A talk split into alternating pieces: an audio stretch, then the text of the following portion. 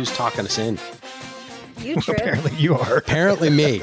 I am talking us I in. thought I'm, we I'm, established this. look, I have the Look, big we words. all got our visual things now. We're on video. Oh, Oh wow! Anna's got her cat. I've got my branding. Does anybody want a sticker? I got Captain Kirk. Um, so oh god. I see the resemblance already. yeah, yeah. Okay, so Oh, yeah, okay, stop it. Stop it. Oh god. Oh, it doesn't perfect. get old. Okay. What are we talking about today, Trip? Uh, we were talking. Uh, well, I forgot the, the lead in how these things are connected. There's a Okay. thou- You- I got we were it. I got talking it. about There's a oh thousand no no no podcasts no! I, got- I've got I've got it. I've got it. I've got it. thousands. Okay, Thousands. Just thousands. you guys ready? Yeah.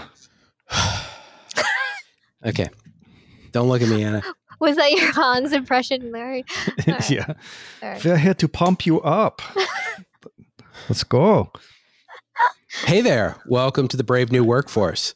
My name is Trip Odell, and I am joined as ever by my intrepid co hosts, Anna Codina and Larry Cornett. How are you guys doing? Hey, hey. I'm going to wave so they know who's who. There Okay. we go. I'm Larry.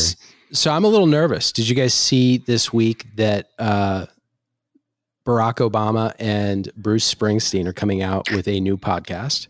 Uh-huh. Uh, so I heard. So I heard. That's it? Heard. that's a little bit of Oh. competition. Uh, we should tweet at them and make sure wish them well. Uh, you know, we're we're inviting the the competition, but uh, man, podcasting is hustling. It's hard. You know, this is something that we do in our free time. Yeah. We've all got day jobs, um, and it used to be kind of a bigger deal. I mean, now you've got the the was it the fun house or what's the what's the what's the thing? Clubhouse? With the clubhouse. We've tried it. We've tried it a couple of times. the times. clubhouse. Yes, people people talk a lot. I mean, it's the talk, Twitter Spaces, as they yeah. say, talk is cheap.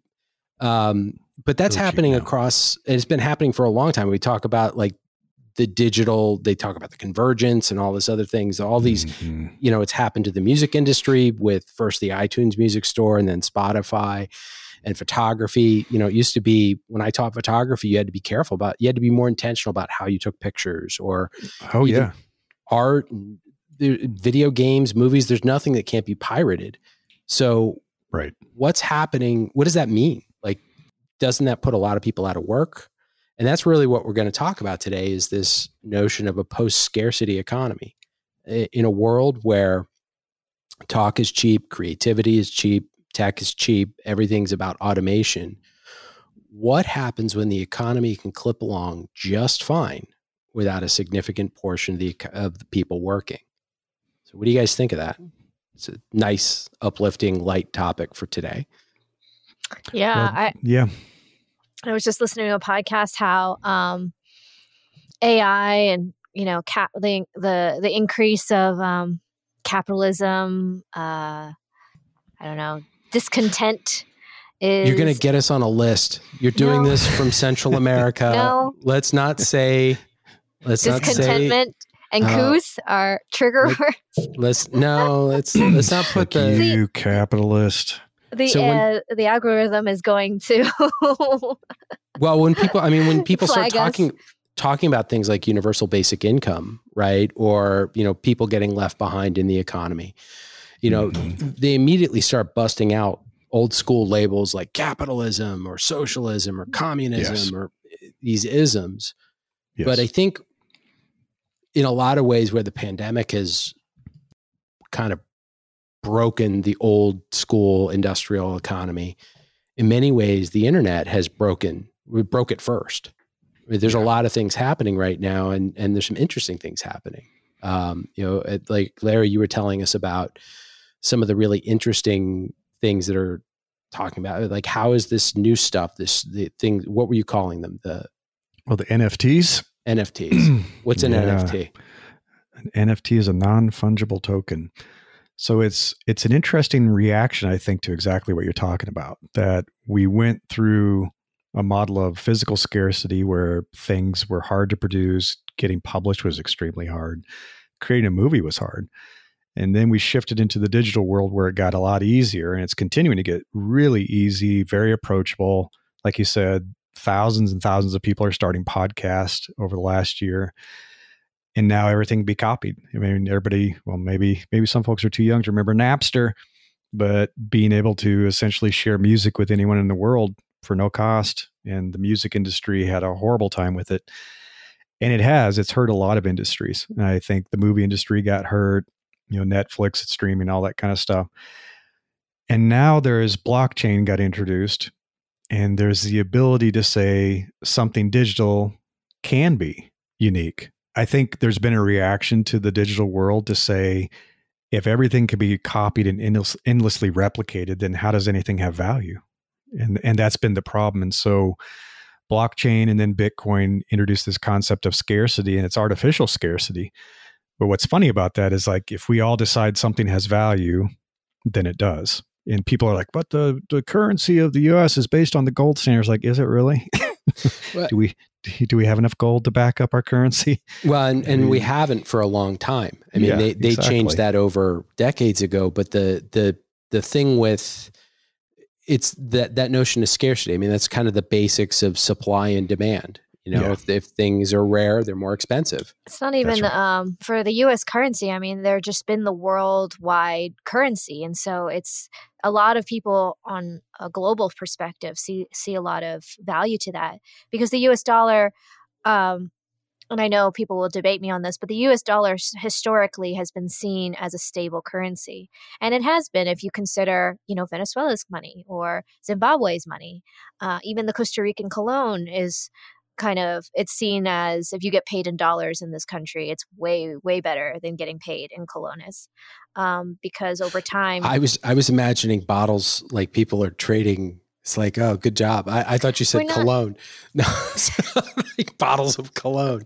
I was like costa rican cologne tell me more about that. But yeah colones yes. Yeah. Um, named after christopher columbus by the way. Okay I don't know if you need a history lesson, but um, where was I going with this? Oh yeah, and so I mean, but we we all put value on these certain things, but where is the actual value? I mean, in in Denmark or the Netherlands, they had the tulip crisis where they were literally buying, trading large financial things that you that people needed for tulips that died.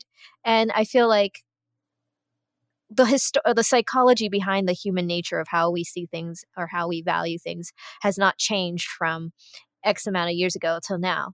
I mean bitcoin there's a lot of value in bitcoin because of the scarcity piece but if you look at the data piece or the technology piece it's it's old it's old money. Um it's it's inefficient money really. It's expensive. the really scary things is since the united states changed over from the gold standard to uh, essentially using our gross domestic product or our GDP as a way to measure how the business it's it's all about productivity americans being like working more hours in the world and that we're incredibly productive in terms of like what our economy produces but mm-hmm. when a lot of your economy is based on technology and that that software can, i mean that's why software companies are so valuable is you build it once and it just keeps adding value what are you really mm-hmm. building anymore? Um, what are you being productive with? Uh, there's a, there's an end point, so that kind of almost breaks that to an extent. And so it's interesting where people are like Larry. You mentioned music. A lot of musicians are making money by touring rather than they're they're almost yeah, isn't that funny? Yeah, yeah they, they had to go back to touring, and they're selling merch because you were yeah. at the show and you could buy the merch. It was rare. That's right. That's right yeah, it's kind of I you know it's like everything the pendulum swings, and so I think we went from scarcity to no scarcity, and now we're creating scarcity again. And we've talked about this before, where it's like starting to think small again, and people are wanting handcrafted goods. They don't want the mass produced stuff. They want to know who made the product that they're going to use. They want to know, and this is where I think it gets really interesting and exciting. They want to know the creator behind what they're consuming they want to talk with the podcast host they want to talk with the author they want to join something like a patreon where they can meet the artist and they can say hey if i pay this amount for this level can i commission a work of art or could you include something about me in your next piece of art by when the way folks if you, if you want to watch anna eat Uh, we're setting up a Patreon account, uh, and oh. at the oh. five dollar level, you can oh. watch her eat ramen. What's what? Ten dollars, you, you, see the cat. You get us. Where where oh, where'd your cat go? No. We're not making any. Oh. No, you can't. You can't pit me out like that. I mean, I will eat, but not for your monkey pleasures. We're not selling anything. People are Patreoning us, or how does that? However that works. But if they like our stuff. Oh God. Yeah, anyway, move on. You get to eat ramen. It's, like, it's, a win. Moving on. Yeah, no, I'm kidding.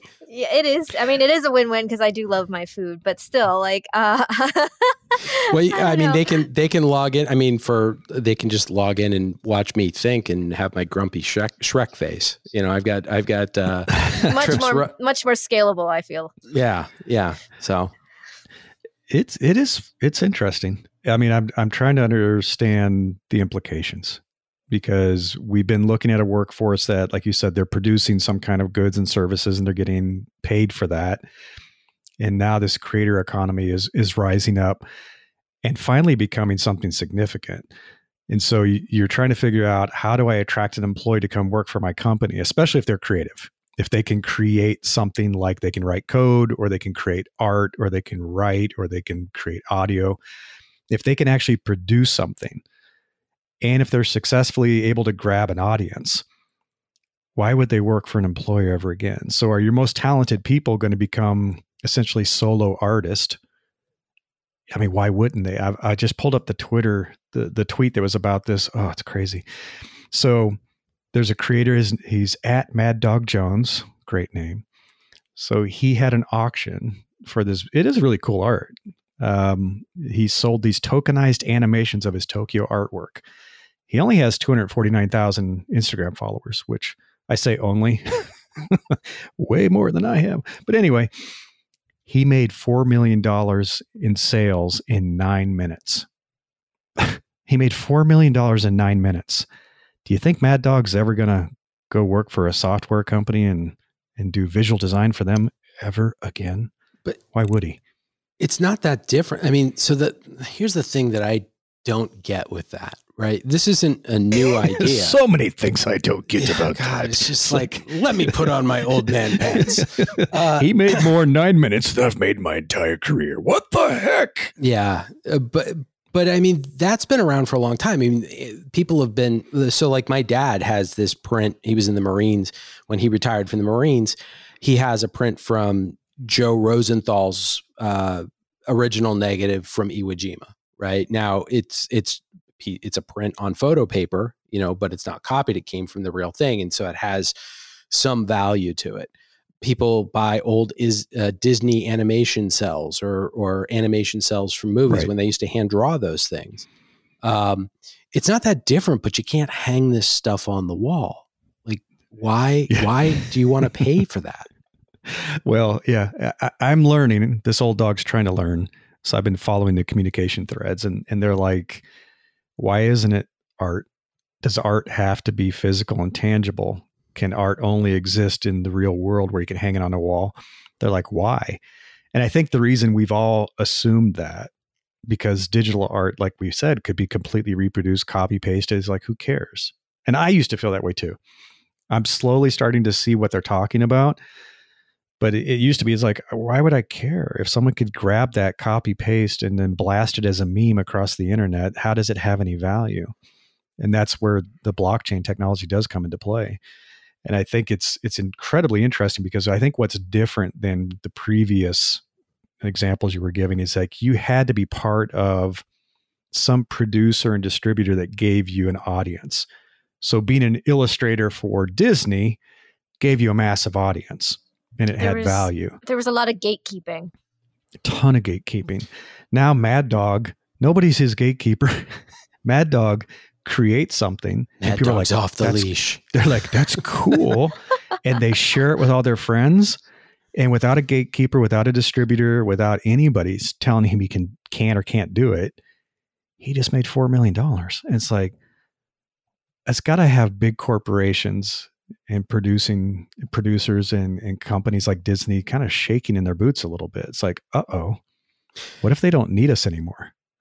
Well, I mean, this is also part of that. I mean, Larry, you've seen this. Uh, the the boom and bust cycle of things like Silicon Valley just at a massive scale.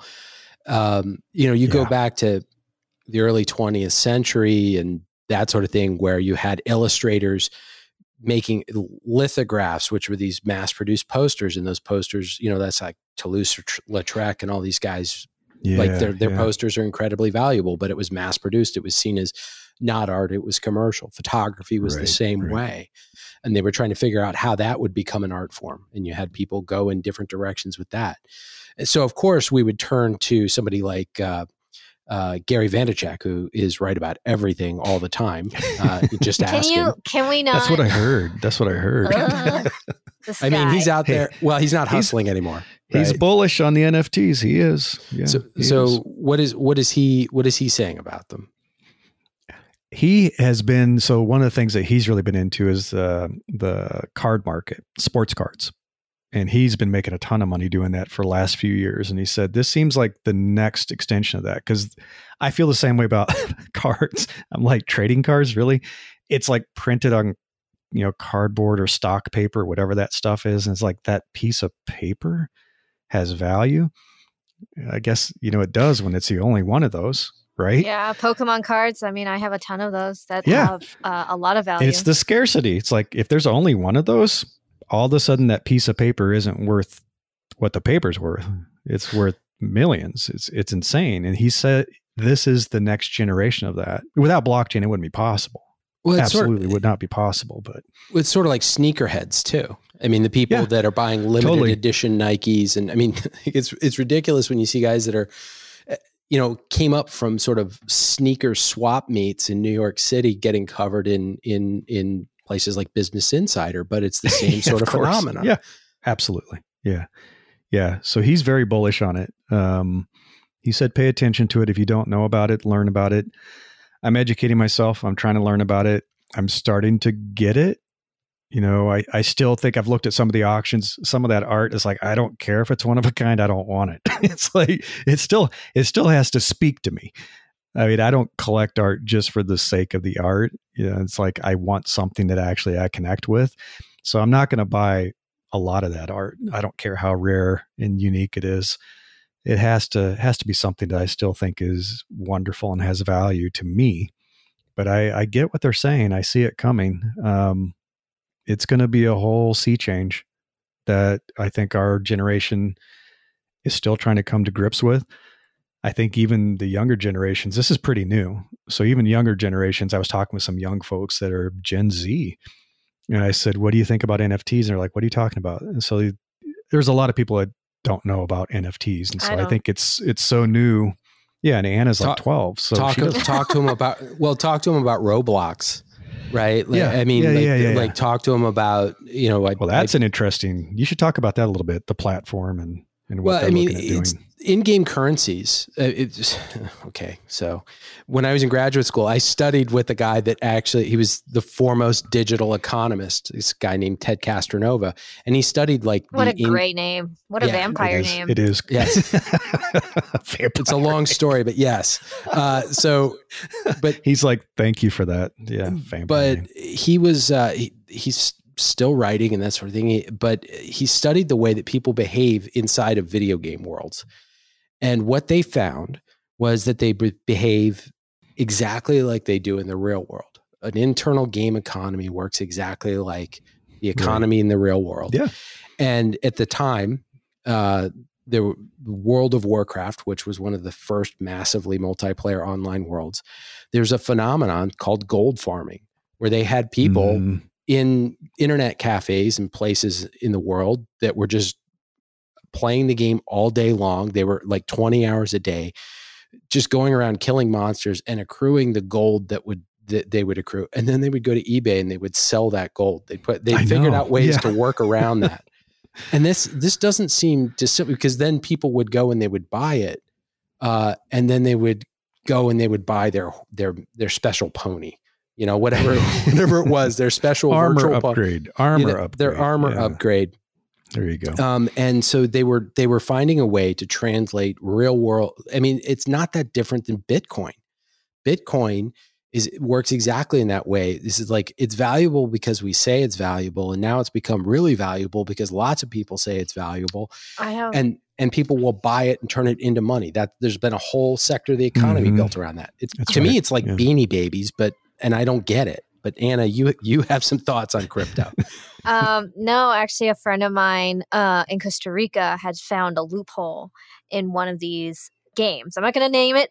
Uh, I'm just going to say in one of these games where he's found ways to park his money in these ga- in this game, and he actually has a Mhm. better inflation hedge than if he had it just sitting in his in the bank account here in Costa Rica. Isn't that crazy? Wow. And so it's so much better because by the time it's ready, he can, you know, a year from now, the Mhm. the way the game is set up, they're not inclu- they're not counting accounting for inflation, I think, or there's like a missing piece in this game where if he he's found out a way to It's put not in depreciating. cash, yeah, it's not that could be. depreciating. Mhm. And Well, so I mean, I have an old friend uh, that works at one of these companies. Uh, that um, that person was going to come on and talk to us, but lawyers are no fun, uh, and so they wouldn't it wouldn't let her. But Lawyers was- ruin everything. Yes, uh, but the it was this idea of you have this platform where people can build new things into the world, and they can get the money, and then they can turn that into real money on the outside. But Yeah, it- yeah. it's like how is that how is that virtual money tied to like the the real economy? That's the really interesting thing about this. know. Mhm. I mean, I feel Mhm. like another pioneer in this space was Second Life. I remember hearing this Mhm. these Oh, yeah. stories of people building beautiful houses, mansions, or whatever in Second Life, and then they And would selling sell it. Yeah. There were some for, like- bad neighborhoods in Second Life.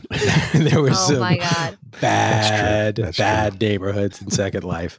Let's just leave it there. But, But- yes, Yeah, and can you not, Larry? um, but I remember hearing a story of how like a Second Life home sold for two hundred thousand dollars, and that was like the biggest sale at that point on internet history. I think it was for a video game or virtual game or I something believe it. along those lines. Um, and it's just like wow, and this was this wasn't too long ago. I mean, it was in the early two thousands when this was happening, um, or maybe mid two thousands. So it's only going to get exponentially better slash worse uh, as people get more involved right. Uh, i mean people are living more online than ever before so it only makes sense that some of these virtual cohabitations or games are going to be a big part of of their life and putting a little bit of money to make your home your second home your virtual home comfortable or whatever it doesn't seem that much of a stretch you know especially because I feel another reason why there's an uptick here is because there's a huge rise in minimalism and a lot of people just don't want to click things or they they're living in smaller spaces now where if they want the That's cute true, little kitty yeah. cat they can't really do that effectively but they can go online and get that that that same sort of companionship um in an Hey, I'm all setting. about the virtual pets. I'm I'm really tired of cleaning up after physical pets. So yeah, let's, You got the let's shift dad job? that. you got the Oh, dad job gosh. in that huh Yeah, I, I'm ready for virtual pets. Let's do it. Let's But do it. so it was interesting. There was a, there beyond the sort of the virtual. This is even sort of happening in the real world to an extent with celebrities and sports figures. Uh, a lot of these these these tokens are being issued based on, and it's really people trying to buy a little bit of a future of fame, right? And even in a very literal way, there was a recent. I'm not a sports guy. Uh, you know, if you're watching the video, you can probably see why I'm not big on running. Uh, but the but the the uh, there was a, a professional baseball player who recently signed this record-setting contract, uh, and early like a few years ago when he was in the minor leagues there's a there's almost like a venture capital firm that's betting on a percentage of future earnings on these people. They they will pay them an amount of money for a percentage Yeah, of, I remember and, that. and they're and they're going to get paid like 30 million dollars uh, of of this massive contract over his over his lifetime in the major leagues.